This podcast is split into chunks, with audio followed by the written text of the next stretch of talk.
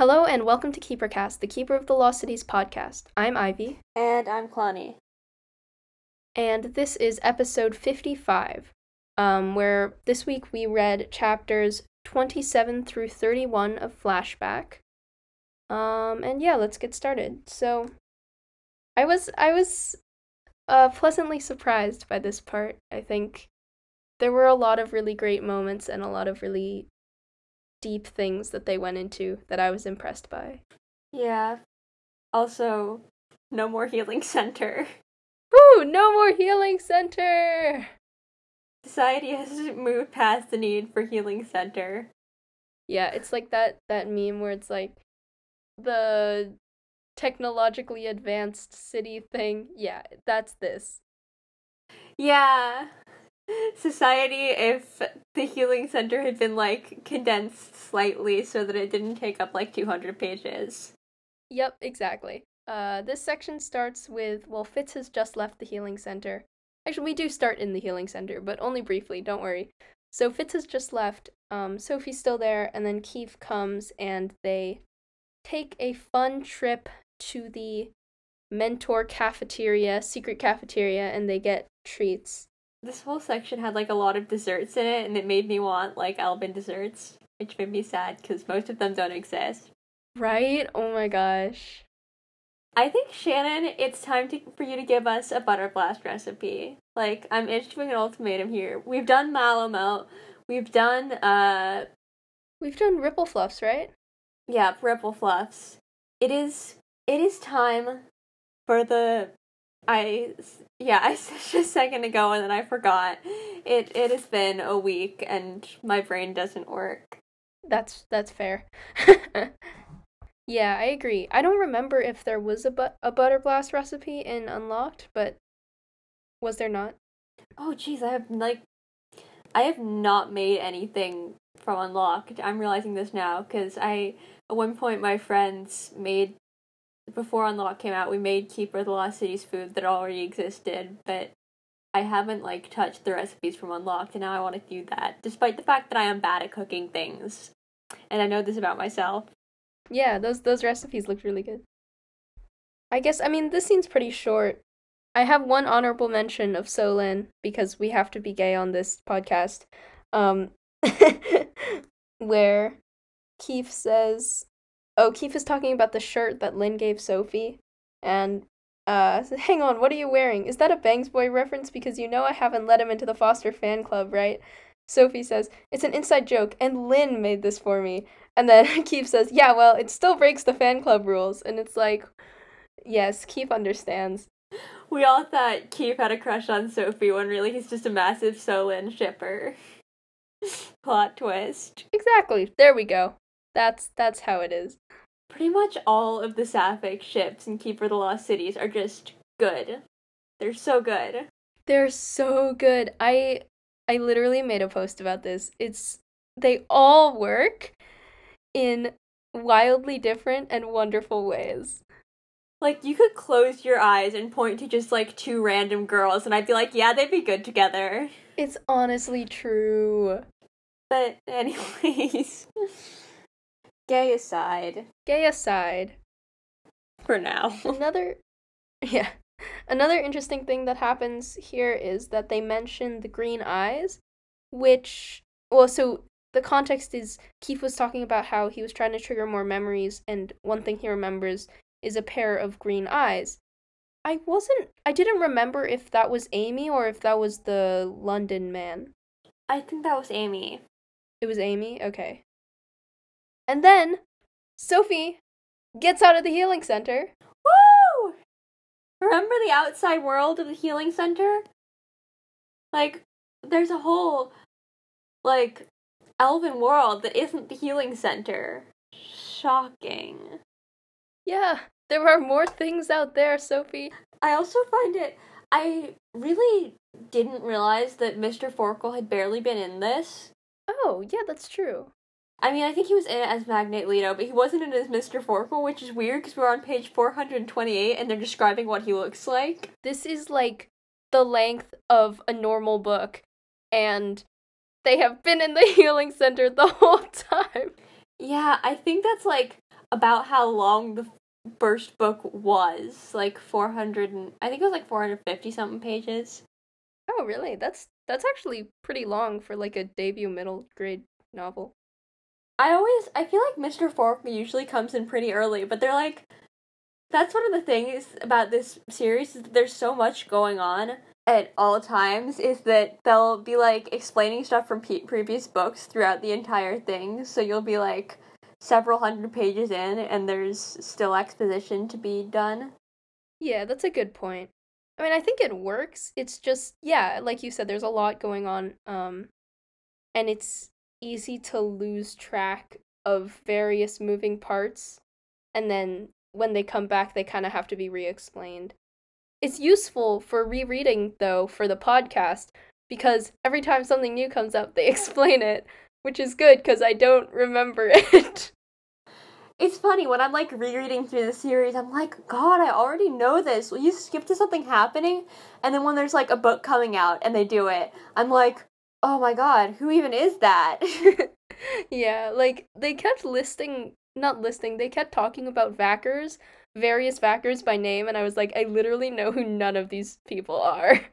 i'm sorry i just really like the phrase various Vackers it it's it sounds good Okay, so after. but dex happened Yes, actually, that's.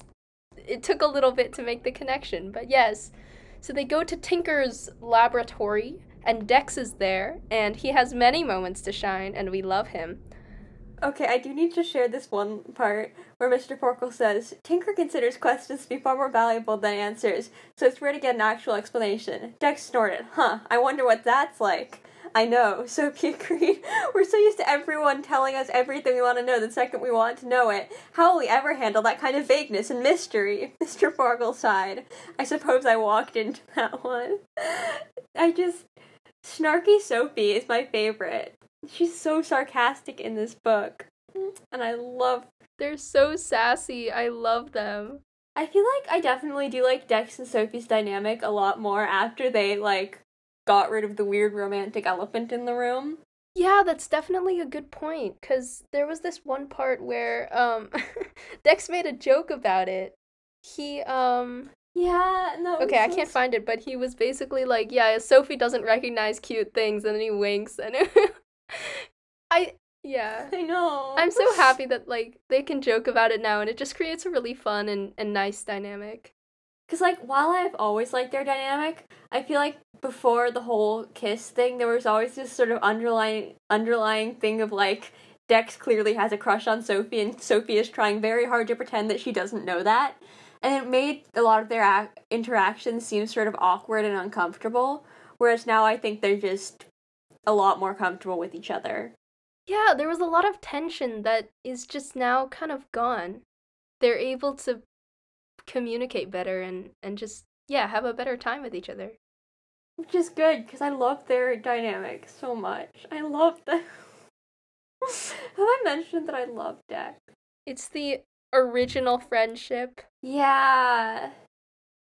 The yeah, I wanted to give a shout out to uh Tinker's Lab because it is the description is just so beautiful. Um I felt like I got just like a really good picture of it and it was it it feels super cool. It feels like I can feel the atmosphere if that makes sense, right? Yeah. I think.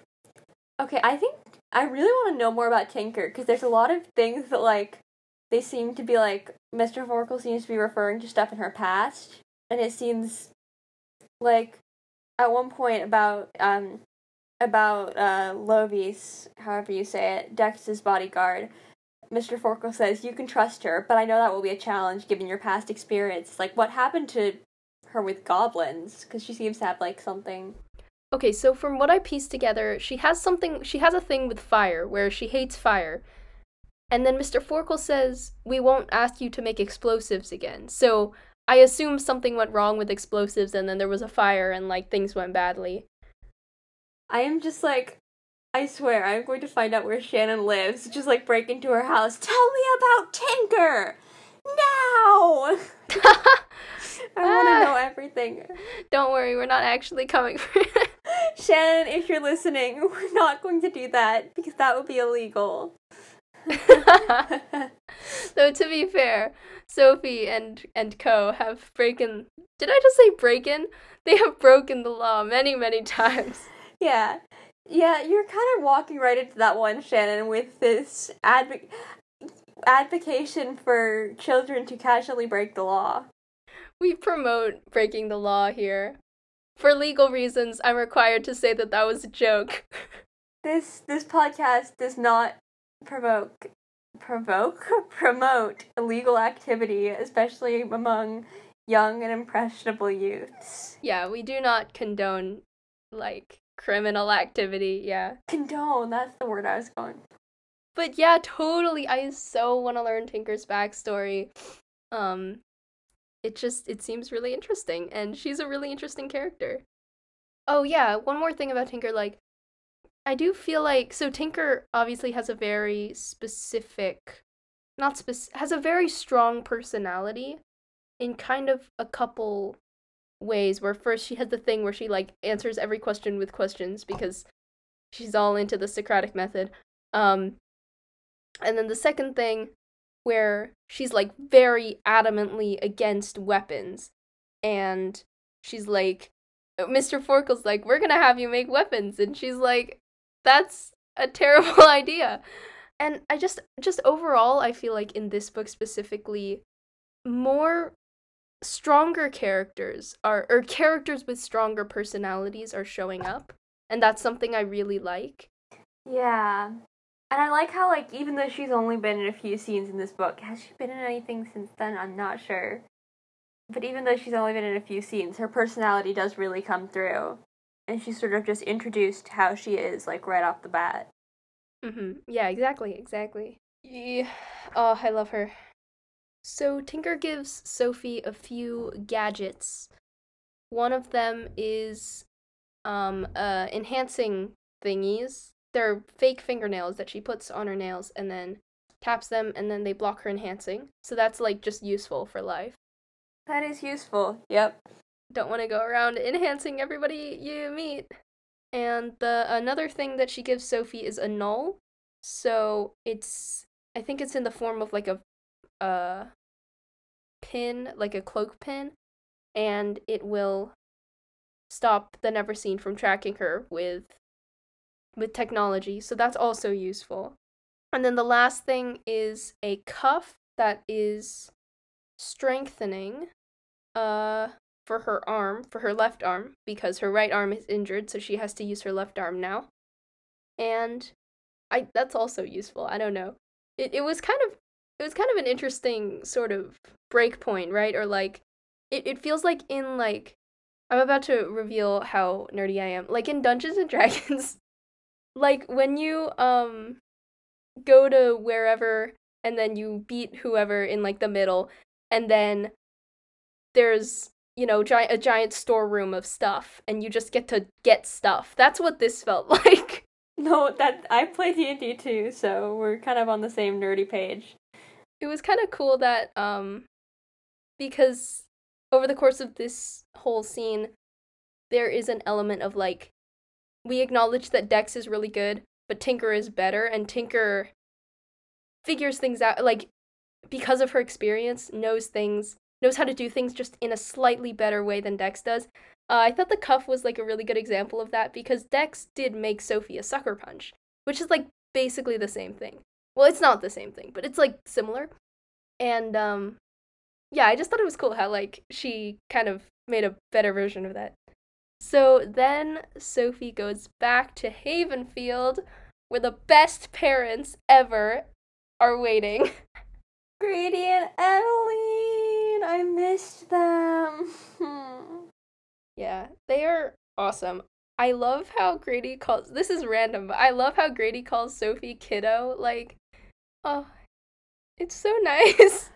I um for whatever reason I'm remembering this part, and I think it was Legacy where um after Sophie gets uh God what's the word? She's like a regent or whatever. Grady's like, well, I guess I can't call you Kiddo anymore. And then Dex like, well, you could try Lady Kiddo, which I just thought was an excellent. I I want to see that now. So, um, in this scene, Sophie finally meets all of her bodyguards from the different species. So she has Sandor. Uh, Flori is the we, yeah, Flori is the gnome. uh, Tarina is goblin. Bo is um an ogre, and Nubiti is a dwarf. Dwarf, yeah. I want to say I don't. Yeah, I think she's a dwarf. That seems reasonable. Okay. um, and Tarina tells Sophie that the Goblin Queen wants to ally with like Sophie and Sophie particularly. Not the Goblin Queen. The Troll Queen, I think. The Troll Queen. Yes, I To be fair, the goblins do also have a queen, I think, so it makes words are difficult. it makes sense why you would say that. I was I'm sorry. I was my brain was thinking like Jack the Pumpkin King and then and then that turned into the Goblin King and then it was I was like no it's a queen. That that is an excellent train of thought. I love that. Thank you for Um the Troll Queen wants to so if I said that Tarina was a goblin earlier, she's a troll. Okay, whatever.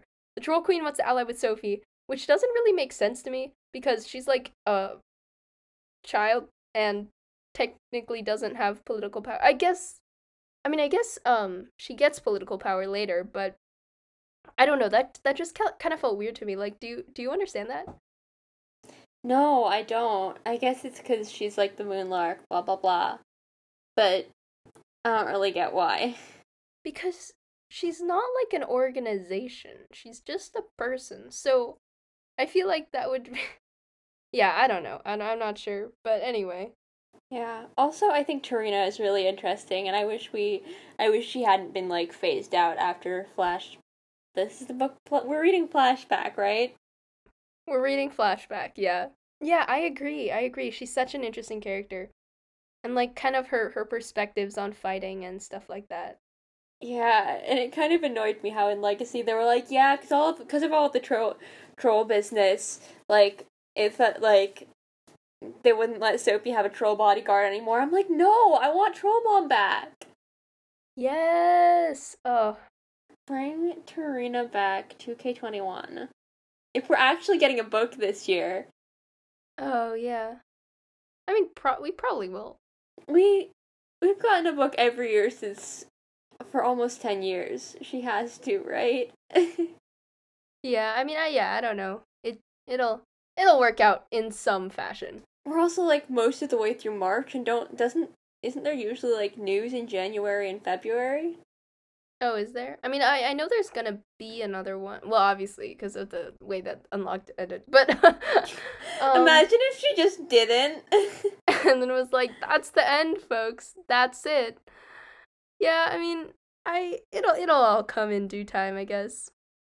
Tarina lays down some nice foreshadowing, um, where she explains how the troll life cycle works. So the newborns, they have different stages, phases. I think it's called stages.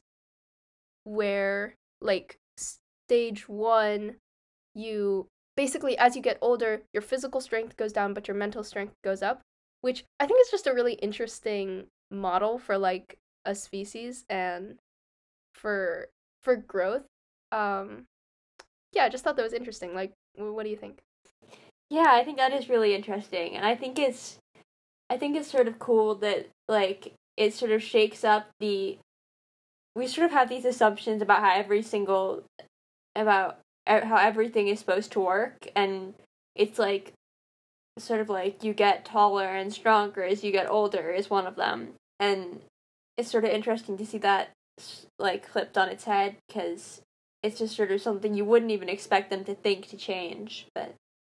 They have some um i think they have some quiet moments. So they have dinner and and then elwin comes and they do medicine things and um yeah that was just a really nice scene. Yeah i just I just like the sort of calm moments where they're just doing their thing. I'm like, yes, happy, happy normal life. Love that. Um, and then Sophie starts training with weapons. Woo! I will say that this, or actually, sorry, right before they start training with weapons, the night before, Flori sings a song for Sophie that's meant to like calm her echoes. It doesn't super work, but it's like a good song. I just this this was the scene where I was like, wow, this this is a good book. Cuz at the end of that scene, right at the end of chapter 29, she looks at so she's about to take a shower. She looks at herself in the mirror and she's like relieved because she was expecting herself to like look terrible, but she like she looks relatively okay. And she says, "But they didn't break me." A way to regroup and start again. They didn't break me, she said again. They'll never break me. She wasn't the weak, predictable girl the Neverseen thought she was. She was Sophie Foster. She was the Moonlark. And starting tomorrow, she was learning to fight back. Yeah, I just think Sophie's Sophie is so cool. I'm sorry. I love Sophie. Like I know blah blah blah loving the main character is so basic, but Sophie's so great. I love her. I know, Sophie is amazing. Like honestly. Oh my god. I I think yeah, I think it's really special in a book with so many characters and so many side characters that all have kind of their own role um it's great that we're able to still focus on Sophie as a main character and have her have such a strong character. Like, oh my god, I love it. I love everything about this girl. Yeah, she's she's just great. she's great. Iggy is yellow. I love I love how that's just sort of the tradition because I feel like the books can sort of blur together in some ways, but like every single book, Iggy has to change color. And I, I love that. Also, voting on it is always fun. Oh yeah, it's really fun having that fan interaction um and stuff because it's like then you see it in the books and you're like, "Oh, haha, I did that." Yeah. I mean, I know there's a lot of people who vote for it, but I'm like I- I'm just sort of like I was a part of that. Yeah, yeah. It just makes it like a it adds another layer to the experience. I just love Iggy. Okay, Iggy is great. I'm just this entire podcast is just me. Every time a character is on the page, I'm just like that. That is my favorite character right there, and I love them. Except for unless it's there are some characters who I don't I don't feel quite as much that way about. Lord Cassius. yeah, there are a lot of people that could fit in that. Any of Keefe's parents. I don't know why I said any. He only has two. Any of Keefe's parents. Any of Tamerlane's. yeah, Tamerlane's parents. Alvar. Although, I don't know. Alvar's weird at this point. But yeah. Wait, why did I say that? Why did I say that so weirdly? I was like Alden, Alden, and that's what I was trying to say. Um, algae. Today I tried to type Alvar and it almost autocorrected to lavatory, so that was an experience. You know, that is honestly very accurate. Yeah, it's not that far off. So then Sophie starts weapons training. Uh, so her first day of training is with Sandor, um, and he is teaching her how to use daggers.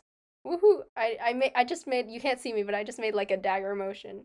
This was just a fun scene. There was lots of cool things, and uh, as as with everything, Sophie is very good at throwing daggers. Um, she is able to improve very quickly. Uh, which was just cool. That was cool to see. She also she she gets a little bit traumatized, like as a treat. Yeah, yeah. Sophie's very traumatized in this book actually, which I love. I mean, I not not that she's like I don't want her to be traumatized, but it's it's delicious. Like the delicious like the lush berry juice that Sandor rigged the dummy with to look like blood when she stabbed it. Uh, that was kind of um Ha ha ha ha ha ha. That was kind of sus, yeah. Like I get it, but also Yeah, I'm like, Sandor, I love you, but why did you do that? That's so creepy. It was interesting how um I do like the bodyguard the whole like having bodyguards from different species thing because we kind of all, always knew that the elves cover things up and the elves like to pretend that they're living in this amazing perfect world um but just having the other species there to confirm it and to actually you know have discussion about that um that was cool. That was a a, a cool thing. Um because i was thinking about how like sandor and tarina both when they were training were like you know maybe in a slightly misguided way but their overall goal was to make sure sophie knows this is real life. This is what you're gonna have to do because war is war is bad war is dangerous you're gonna have to fight Yeah. And like that she can't afford to freeze up and that she has to like be able to face things head on. And then um, after training with Sandor, Sophie talks to Keefe again. Oh, this was oh, Keefe is kind of at, at in this scene. Keefe is a little bit like this was a good scene for Keefe because you can tell he's a little bit hurt that Sophie didn't reach out to him, and also he's like not having the greatest time doing empathy training with his dad. But then he's just like trying to be supportive and stuff, and oh, it's just oh, it's great. Yeah, I again, I'm like I know I'm basic. I just love Keefe so much. He deserves happiness and to not have and to not have to deal with his parents ever again. Yes. Can Tiergan just adopt them all? No, here, like Grady and Edaline can take half of them, and Tiergan t- can take the other half. Oh, and Juline and Kesler can take the other. Although they already have like four kids, so that's like a lot of kids. and each of the triplets is like five kids on their own. that's true, sixteen kids. But yeah, yeah, it was just nice how they were both like trying to kind of get the other to like talk about their feelings and trying to be emotional support for each other. The next day, Sophie does um, training with Tarina. Yeah, which is different and interesting. Pretty much the same. I mean, yeah, but Sophie has to throw stuff at Tarina while she's moving, which is scary. That was interesting because it it it seemed like a poorly thought out plan to me in that she could miss and I mean Sophie brings this up in fact she could miss and hit Tarina in the face uh which is not protected by these pr- this protective armor and you'd think that Tarina could just cover her face with protective armor but no um and then the last scene in this chapter is Sophie and Fitz having a conversation they're they're kind of just talking Oh wait, no, this isn't the last scene, is it? It is the last scene. I feel like we skipped a Grady scene I wanted to talk. Okay, I'll I'll come back to that later. Whatever. So they talk a little about a little bit about Alvar. So Alvar is staying at Everglen for ten days, and Fitz and Biana have to like play along. But Fitz is gonna try to make to prove that Alvar's evil over these ten days. This is the uh, infamous. What are we calling it? Fitz Chalier? Fitz in the chandelier. That that happened. Chandelits. Chandelits? Alright. Chandelits. that's what it's called. I've heard that. this was the infamous chandelits scene. It is not actually shown, but Fitz gets caught in a chandelier while he is levitating into his home. So that's funny, and it has become a meme.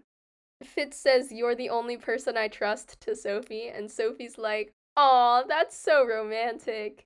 Even though it's probably just Fitz having trust issues, but that was that was cute, I guess. Yeah. Uh back in this book when Sophitz was going full force. That sure was a thing for a while. Uh yeah, hmm, hmm. Okay, here. It was in like the beginning of chapter 30.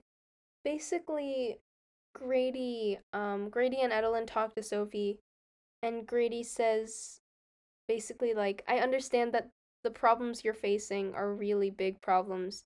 They're like universe-sized problems.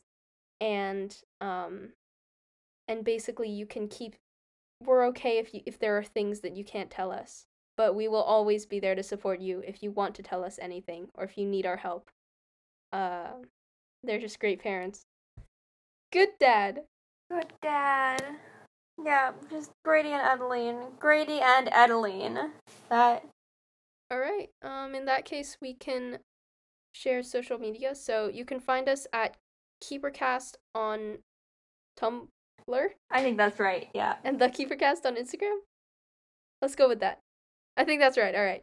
You can find us at KeeperCast on Tumblr and the KeeperCast on Instagram. And you can find me at Aelin Ashryver Galathynius on Tumblr. You can find me at sewer sewer sewer couch on Tumblr and Clonny underscore clue on Instagram. This has been KeeperCast. See you next week. Música